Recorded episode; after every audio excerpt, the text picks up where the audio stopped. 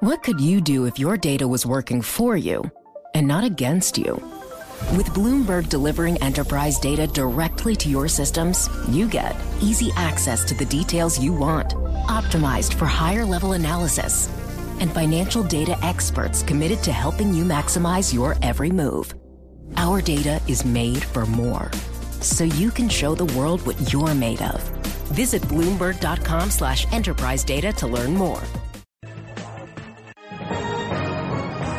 Global business news 24 hours a day at Bloomberg.com, the Radio Plus mobile app, and on your radio. This is a Bloomberg Business Flash. From Bloomberg World headquarters, I'm Charlie Pellet. We've got stocks trading mixed. S&P is higher. Dow Industrials are lower. The S&P very close to a record. Let's head right over to the first word breaking news desk for today's afternoon call. And here he is, Bill Maloney. Good afternoon, Charlie. It's been a quiet day for the main U.S. averages, with the Dow currently lower by 32 points. S&P's gained three, and Nasdaq rises five. The small cap 600 rises one point, and the U.S. 10 yield drops to 1.45 percent. Seven out of ten S&P sectors are higher, led by gains in telecom, utilities, and energy. Materials, industrials, and financials fell. Dow Transports dropped 13, as a biotechs rise 12. Utilities climbed 4, and the VIX is down by 5%. Dow leaders included Procter & Gamble, Verizon, and Microsoft, while ExxonMobil, McDonald's, and Visa led to the downside. Live from the first breaking news desk, I'm Bill Maloney. Charlie. All right. Hey, thank you very much, Bill Maloney. Enjoy your weekend and hear live breaking news over your Bloomberg type squawk, S-Q-U-A-W-K on your terminal. I'm Charlie Pellet. That's a Bloomberg Business Flash. You're listening to Taking Stock with Pimm Fox and Kathleen Hayes on Bloomberg Radio. The egg industry. The egg industry is a $10 billion a year business. And just in April alone, more than 7 billion eggs were produced in the United States. But what kind of eggs? Well, here to tell us is the co-founder of Handsome Brook Farm, Betsy Babcock, and she joins us now. Betsy, thanks very much for being with us. It's my pleasure. Thank you. Before we get into the details of comparing one kind of egg production to another, I'm just wondering if you could give us some background and explain how did you become a farmer, an egg farmer? I would say that I am the accidental egg farmer. We started um, Handsome Brook Farm back in 2007 as a farm stay bed and breakfast in upstate New York. And we were about three and a half hours from New York City and our customers who would come stay with us were raving about our eggs. And what we learned quickly was what made our eggs different from what they could get in the grocery store was that our chickens were actually outdoors eating bugs and grass and outside and that makes a huge difference in terms of quality and taste in the egg. And so from 2007 until now, we have uh, formed a model where we work with uh, other small farms who produce eggs with chickens that are going outside eating bugs and market it as Handsome Brook Farm pasture raised eggs. Hey, Betsy. And so it's been very exciting. Uh, Matt, Matt, Miller here, uh, joining Pimm today. I love eggs. And when I go to the store, I want to buy eggs that aren't from chickens who suffered uh, some kind of horrible baraka kind of life, you know? So I always try and get eggs that say they're organic, that they're cage free, and that they're free roaming. I imagine my chickens walking around and pecking at stuff. Those chickens you're telling me are actually raised in a barn, crowded in with 50 to 100,000 other chickens. Is that true? That is correct in so many cases. In a cage-free environment, even though it sounds perhaps like the chickens are going outside and being chicken-like outside, unfortunately the case in most cases that those chickens are confined with about one square foot of space inside and no, uh, no outdoor engagement at all. And the same can go for free range is a very broad term. Free range chickens may never step foot outside, or in some better cases, they may have a little bit of outside area.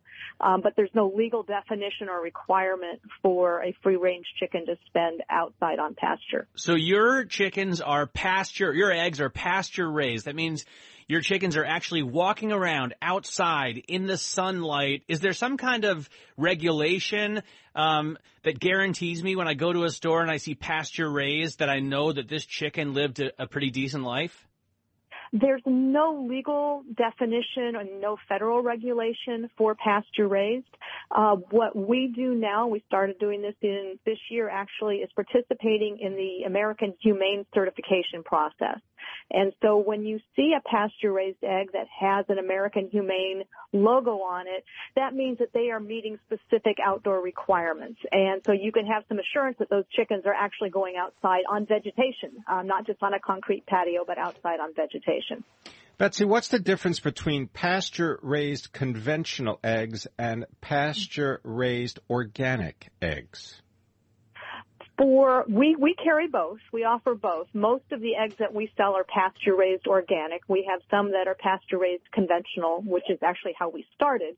Um, and the difference for us is really uh, the, the pastures themselves are both not sprayed and could qualify, you know, as, as an organically grown pasture. There's no spray or herbicides. But the difference is the feed that they get because even chickens that are outside on pasture need to have some supplemental feed.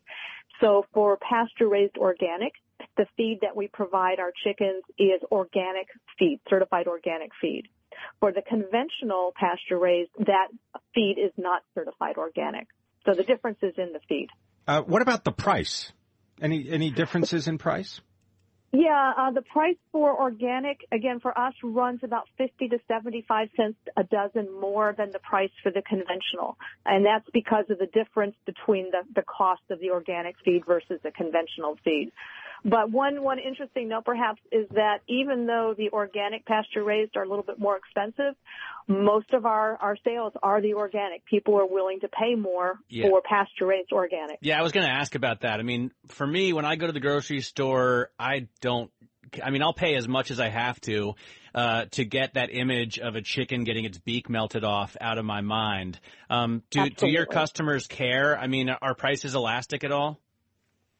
They do care. I mean, philosophically, we really want to make our eggs as affordable as possible for customers, so we do not gouge on our pricing to customers. Uh, but people are willing to pay for the quality and for the animal welfare. So they will pay a premium for a pasture raised organic egg over a free range or a cage free egg. I wish you could do it with if, bacon. If I wish you could do it with bacon. That'd be great.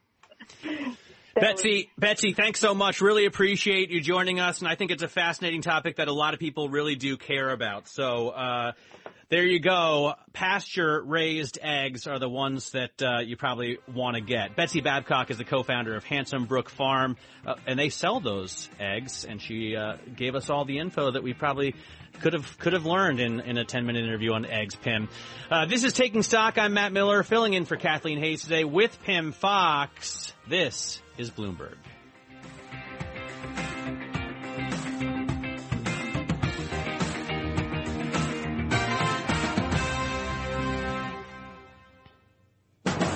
Coming up on Taking Stock, Bill Fitzpatrick, global equity analyst at Manulife Asset Management.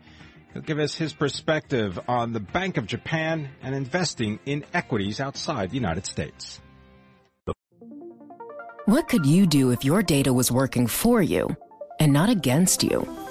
With Bloomberg delivering enterprise data directly to your systems, you get easy access to the details you want, optimized for higher level analysis and financial data experts committed to helping you maximize your every move. Our data is made for more, so you can show the world what you're made of. Visit Bloomberg.com slash enterprise data to learn more.